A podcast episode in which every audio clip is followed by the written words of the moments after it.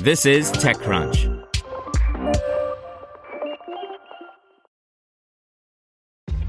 This episode is brought to you by ShipStation.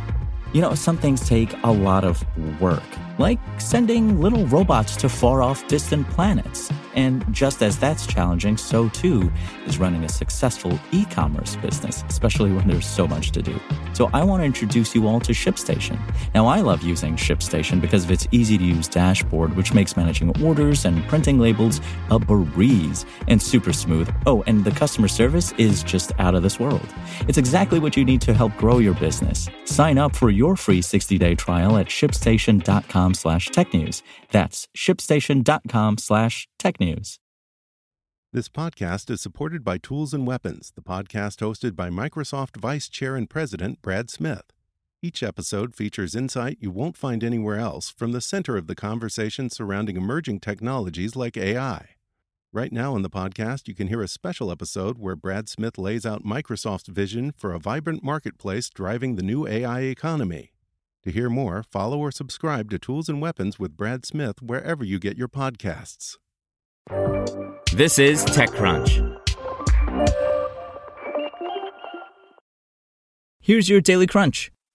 Those Super Bowl ad spots paid off for a number of tech companies, not just in terms of exposure, but also app installs, a new report indicates. But Coinbase's viral ad, which just bounced a QR code around on a black screen like the old DVD screensaver, outperformed the group, with installs jumping 309% week over week after the ads airing Super Bowl Sunday, February 13th, and it continued to climb by another 286% the following day.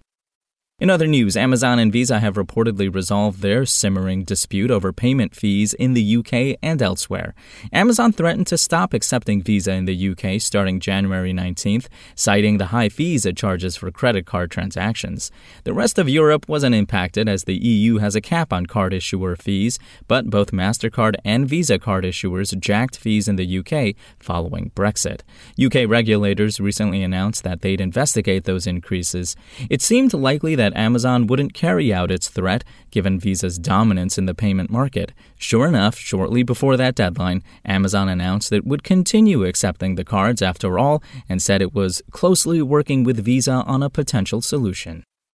And if you thought Elon Musk was upset about frequent attention from the U.S. Securities and Exchange Commission, you guessed correctly. Musk and Tesla have written to a Southern District of New York court accusing the regulator of conducting a harassment campaign. The SEC allegedly broke a promise to pay Tesla shareholders $40 million as part of its 2018 settlement with Musk over his tweets about taking the EV maker private and instead devoted its resources to endless, unfounded investigations into the CEO and his company. The two maintained the SEC was sending subpoenas unilaterally and that the court, not just the commission, was to monitor his compliance with the consent decree from the settlement.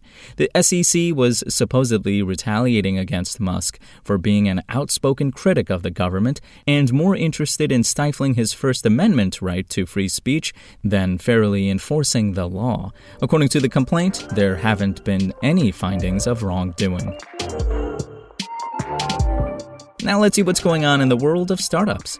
Beaming yourself from one device to another in real time using augmented reality is the premise behind a startup called Beem, which announced its first consumer app with $4 million in seed funding. Next, via competitor Rideco, a Canadian company offering cities on demand transit tech, closed a $15.8 million Series A round. And San Francisco based virtual veterinarian care platform Dutch has raised $20 million in Series A funding. That's all for today. For more from TechCrunch, go to TechCrunch.com.